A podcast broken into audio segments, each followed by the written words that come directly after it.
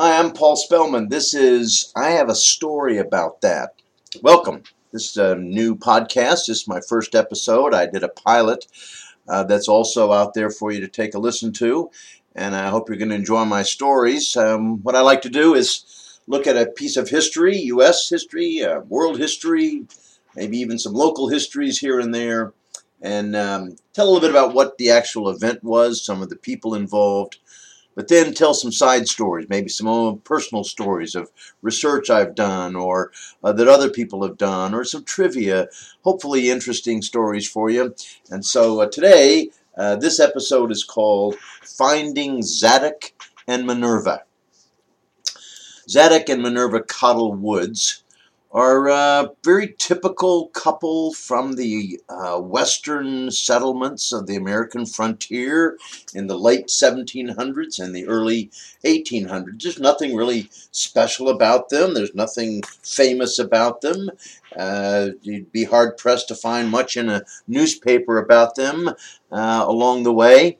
But they represent that average, typical, uh, restless, adventurous, fearless uh, family that made their way across the American frontier, made their way from the East Coast across the Mississippi River Valley, and finally into Texas. And so I want to talk a little bit about their story today, but more importantly, I, I want to talk about some of my own uh, trials and tribulations in trying to find them.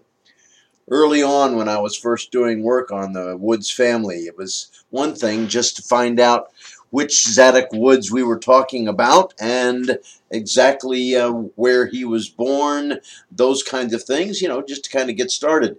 Because they're not um, your um, above average or special family, uh, they didn't just appear on some front page in a book somewhere. So I had to go looking, which is what I like to do. And so I was, uh, I, I had Zadok, and I, I, knew he was born in 1773. I was pretty sure he was born in Massachusetts, but not entirely clear about that. I also knew that his future wife, Minerva Cottle Woods, was born three years later in 1776. I knew they got married in 1798. The story I had was that they had gotten married in Vermont. Well, for starters, then, I would need to make sure that I had Zadok in Massachusetts and then figure out how he got to Vermont and why, and meeting Minerva and so on. And then following them uh, along their own trail of life uh, over the several decades that followed. But I needed to make sure, at least at the beginning, uh, that I had the right Zadok Woods and I had him in the right place and I knew exactly where he might have been born and so to do that, I began looking around. I looked in the census records. I looked in several archives and some local libraries in several different places, but still was unsuccessful in pinning down who his parents were because finding his parents would get me on the right trail to tell his story along the way. But the several different stories and uh, other research I had done, um, they just didn't make that connection for me. I was getting a little frustrated. Some of you who do research, some of you who do genealogy, you know what I'm talking about. This is uh, frustrating sometimes, but always great when you finally have an answer. And I finally found an answer in the most unlikeliest of places. I was actually doing some different research on a different topic and different people having to do with the Alamo and the story of the Alamo in 1836 in Texas, a very familiar story to most people. And at the Alamo grounds, there used to be a library uh, sponsored and operated by the Daughters of the Republic of Texas. It's no longer there. That's another story we'll have to tell sometime. But I went there to the uh, archival library to begin working on some other information. And just out of curiosity, even though Zadok never had any direct connection to the Alamo, but would end up in Texas during that period of time, I asked the, uh, the archivist who was helping me if they had any files on Zadok Woods. And lo and behold, they did. And so they brought me this rather small uh, file folder, not much in it, but one of the things in there was some research done by a distant, distant cousin many decades earlier who had pinned down the fact that Zadok's parents were Jonathan Woods and Keziah Keith, both from the Massachusetts area. I had their names now, I had their own dates of birth and death, and that Zadok was one of their three children, along with Martin and Jonathan Jr. Well, that was a great find, and that really uh, got me started on the way. Uh, by the way, just another side story. Also in that folder was a small slip of paper, um, just like torn off from a small little ledger or something like that. It, there was writing on it in pencil that was very, very faint because it turned out it was a very, very old slip of paper. And so I was looking at it, and uh, someone had obviously just put it in that folder somewhere along the way, and it appeared to be a receipt for a wagon load of corn that had been purchased from Zadok Woods when he lived in the LaGrange, Texas area. Uh, area. Um, and uh, this receipt was signed Daniel Cloud. Now, at first, that didn't make a real impression with me, but the more I thought about that, there wasn't a date uh, on that particular slip of paper, but the more I thought about it, the more that name rang a bell. And I talked to the archivist about it, whose eyes widened as she said, I know who that is. Daniel Cloud was a member of David Crockett's Tennessee Volunteers who came to Texas and fought and died at the Alamo. Daniel Cloud was a young 18 year old from Tennessee who had accompanied uh, Crockett on their way to Texas. And somewhere along the way, probably early February of uh, 1836, had been making their way uh, through the trail that went past Woods Inn near LaGrange and had purchased a wagon load of corn for the remainder of their journey. Now that's really remarkable that, you know, a little bitty piece of paper like that would survive literally for 160 years, somewhere along the way, ending up at the uh, library at the Alamo and being at least somewhat safely placed uh, in this uh, particular folder. I'm not so sure that anyone had ever seen that again until I opened up that folder looking for Zadok's parents. So a great story, a great find, a really great treasure. Uh, that little slip of paper, part of the legend and lore, facts and fiction of the Alamo. So, now it was time to do a little research in terms of finding Zadok's birthplace and where he was raised uh, as a young boy. And that meant going to Massachusetts. So let's go to Massachusetts and let's see what's going on up there if uh, Massachusetts is a wonderful place to visit, and I hope that you get a chance to do that if you haven't before. But about uh, 70 miles west of Boston and about 40 miles east of Springfield, which is on the beautiful Connecticut River Valley, is a small little community called Brookfield, Massachusetts. The research I had done indicated that Jonathan and Keziah had moved there uh, to an area outside of Brookfield.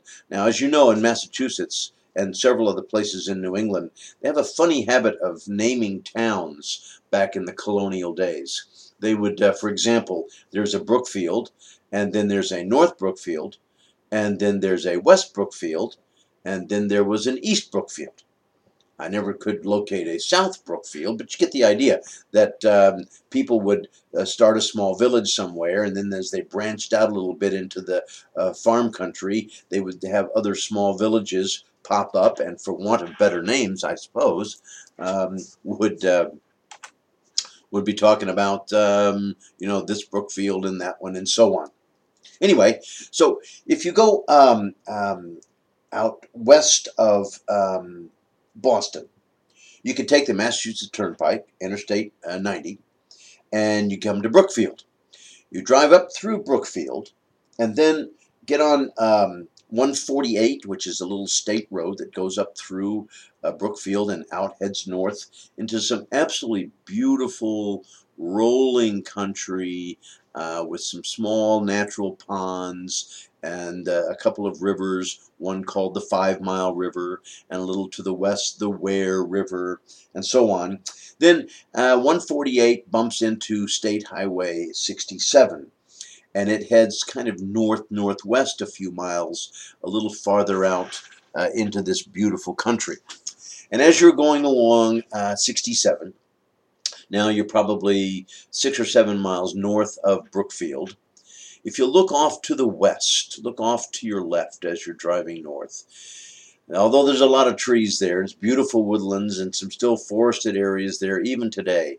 But as you peek through some of these forested areas, uh, you'll just see uh, such beautiful land. And there are a couple of little side roads that are much not much more than little dusty roads. But if you take one of those, it takes you out into that country. And right out there, uh, there's a small pond among many.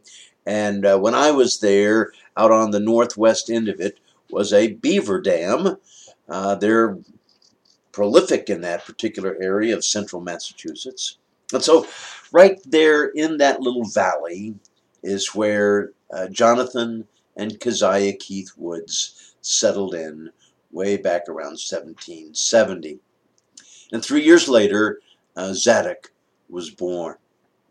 And it's great to, to be able to actually go kind of on location, as you know, and actually stand there and look at the beautiful country, the wildlife that would have been there, uh, plentiful fresh water in all directions, good farming soil, also good for uh, uh, livestock as well. Uh, then the picturesque little pond with the beaver dam on one end. It's lovely country. And even here now in the 21st century, it's some pretty open country out there in central Massachusetts. So that's Brookfield. And, and you can imagine a young boy like Zadok, uh, adventurous, uh, pretty fearless, uh, outdoors all the time, uh, with his two brothers, uh, living the life out there in that rural country.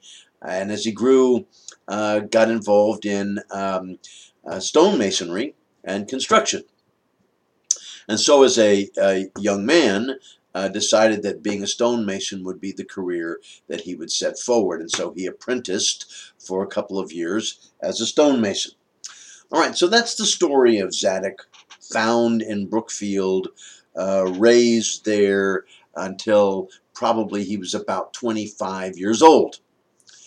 Now, the next connection trying to make with Zadok was that I knew from other records I had found that in 1798 he and Minerva Cottle were married and in Vermont.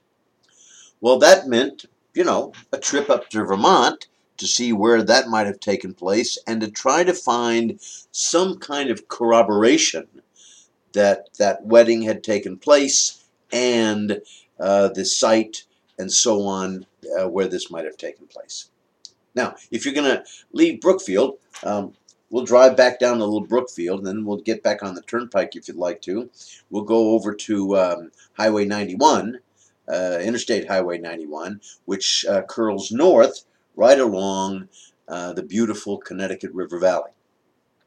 And if you make your way uh, north uh, uh, along the Connecticut River Valley, ultimately you'll cross the boundaries into Vermont and then as you're making your way up to Vermont, you might first come to the town of Woodstock. Now, Woodstock is a lovely town, very touristy, lots of artisans who live there. Uh, a really wonderful place to visit, very nice. But that's not where we're going. Um, go to Woodstock, spend a night or two there, do the gift shops, walk the town, visit with the people. Uh, it's a terrific place uh, to be. But at some point along the way, we're now about um, several hours northeast of Albany, New York, just to get your bearings straight, and just northeast of the Green Mountain National Forest. So if we leave out of um, Woodstock and drive south on State Highway 106 for about 20 minutes, we will make our way through absolutely beautiful country and into a little town called South Woodstock. South Woodstock is in the lovely, picturesque Kedron Valley. In many ways, very similar, I think, to the beautiful area of uh, central Massachusetts, all that part of the middle of New England.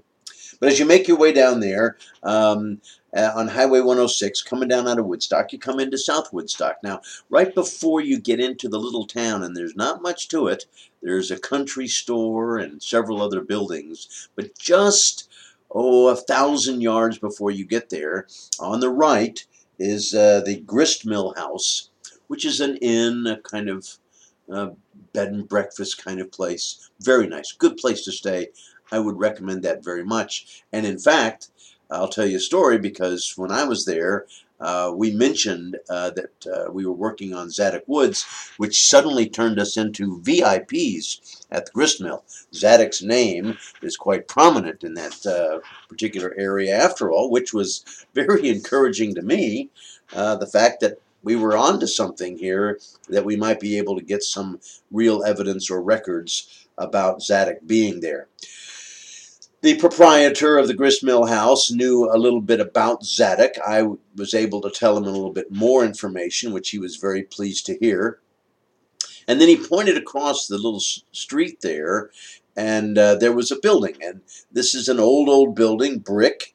It has, uh, it's not very large, maybe um, uh, 800 square feet, something like that. And it had not one, not two, but three um, chimneys uh, on three of its four sides. Um, that was pretty remarkable to have three chimneys on a relatively small little edifice. And I inquired about that building, and the proprietor said he didn't know for absolutely sure, but the story in town was that that building may have actually been built by Zadok uh, when he was there uh, in South Woodstock, and perhaps even uh, kind of surmising at this point a house he built for him and his new bride, Minerva Cottle. Well, that was pretty exciting. Uh, we didn't have any uh, real record to uh, substantiate that, but it's a good story, and I like the story. And you can imagine a stonemason wanting to impress his uh, bride to be and her father uh, by building this uh, terrific little house with not one but three fireplaces uh, to keep them warm in the chill of winter in New England. Originally, South Woodstock was actually organized by the Cottle family, a large group of brothers and sisters and cousins who made their way there from Martha's Vineyard uh, in the 1780s when Vermont was being opened up and eventually became a state of the United States um, in the 1790s. And they were there early on and had started this town that they named after their own family. And there were about seven or eight brothers and others who had built right, like homes along the Kedron Valley and so on. And so um, we were, were, there in what is now South Woodstock. And we uh, the next morning we drove uh, just another half block down there, and there's the uh, country store right on a curve of uh, South Woodstock. We went inside and uh, greeted the folks there, very nice folks, and chatted with them for a few minutes, asked them a few questions. They didn't seem to know a lot of answers one way or another, but one of them finally sort of pointed across the street and he said, You see that uh, church there? Um, it's no longer a church. It's been abandoned for a long time, but recently uh, people have been working on it to turn it into kind of a local museum. So you might go over there and see if there's some records uh, in that uh, in that old church. Well, that was pretty exciting. So we walked across the street and walked up to this uh, beautiful uh, white spired building. And the door was wide open, so we went inside, but there was no one there. The place still looked fairly abandoned, although someone obviously had come in and cleaned it up and done a little bit of work on it. There were a few old uh, desks students' desks uh, sitting here and there, uh, a couple other pieces of furniture that looked to be fairly antique along the way. There's a small second floor. We walked upstairs to see what we could find there. Uh, nothing much up there either, and again, nobody in the building. So a little discouraged, not having found any kind of files or records or people who could help us, we came back downstairs and started for the front door. There was a little empty room just off the front door uh, and lobby area, and so I peeked in it. It was empty, but as I looked around the corner, down on the floor was an old floor safe. Not probably an antique, but had been there a very, very long time. The safe door was open, and spilled out onto the floor were all kinds of pieces of paper and sheafs of, of paper of one kind or another, uh, just kind of jumbled and piled on the floor, some still inside the safe, some kind of laying around. Well, for want of finding anything else, we took a few minutes and sat down on the floor and began leafing our way uh, through these piles of paper.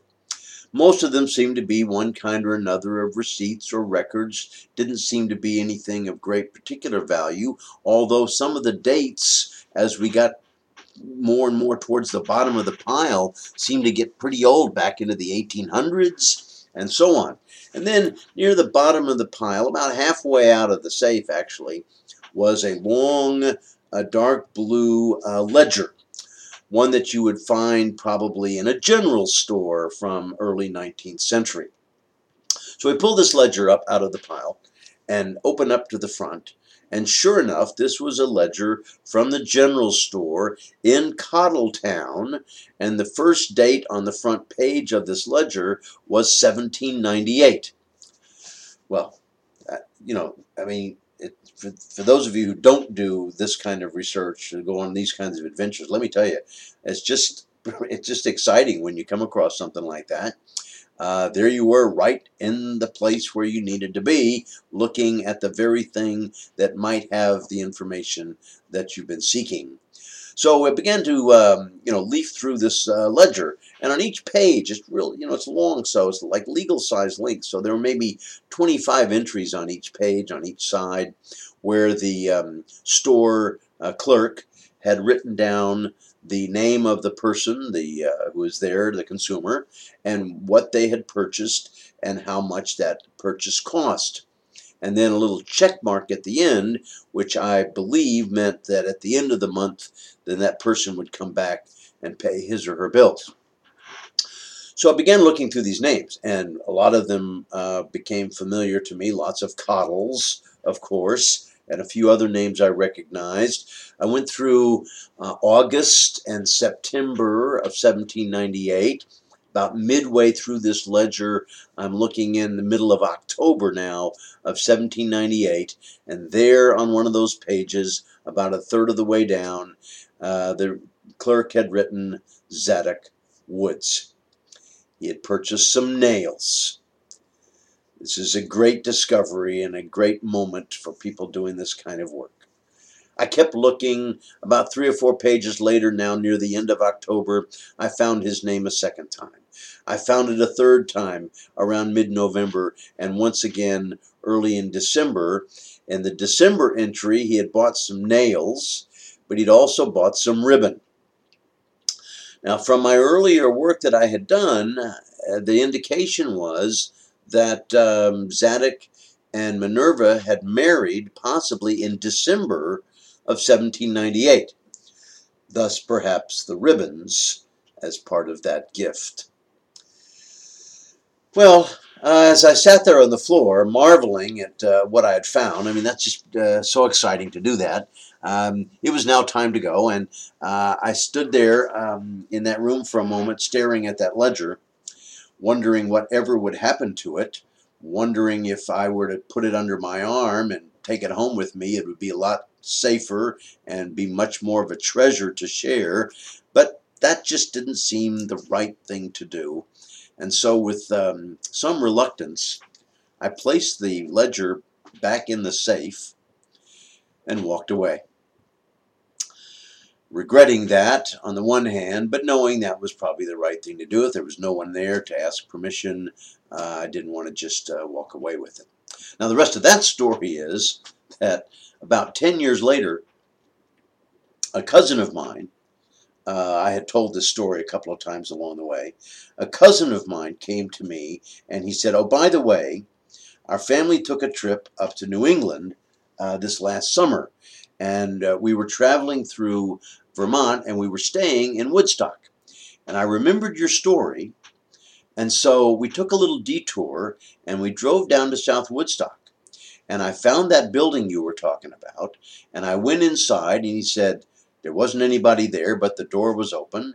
He said there was some furniture in there, and he said I turned to the little anteroom that you had told about, and this time to find that there were actually some tables that had been set up display tables, glass cases, some things on the wall. The little safe was still there in the corner, but it had now been sort of rearranged. There were some things stacked in there, and then displays of several items and artifacts in the rest of the room.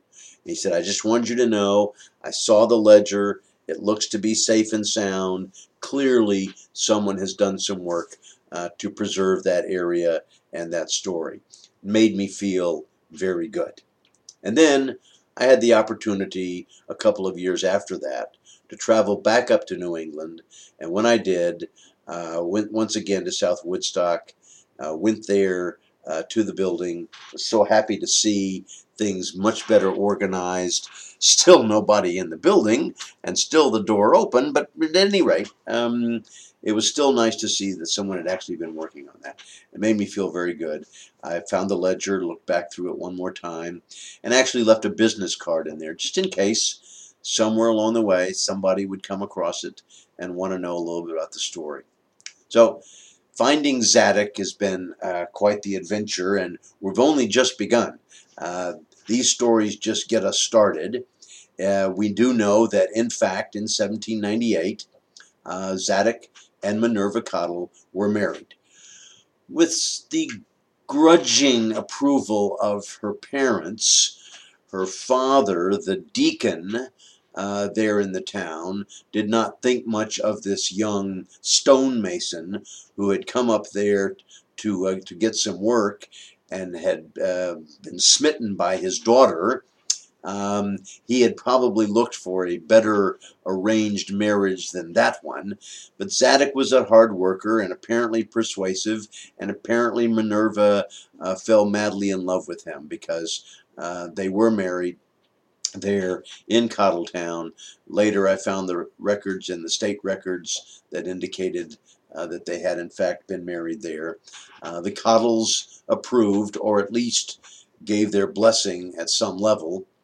And for about the next uh, two years, uh, this is where Zadok and Minerva uh, lived. That building with the three chimneys may have been where they lived. And their first child, a daughter, also named Minerva, was born there in 1799. But the story now takes a whole new set of turns as we're going to go in a completely different direction as we're approaching a brand new century. Uh, whole new adventures await Zadok and Minerva and little Minerva. Uh, and in the next episode of Finding Zadok, we'll look and see where he heads as they head across the American frontier. So stay tuned. I hope you enjoyed this. And uh, look for the next episode. It'll be episode two of I Have a Story About That. My name is Paul Spellman. Thanks for sharing some time with me.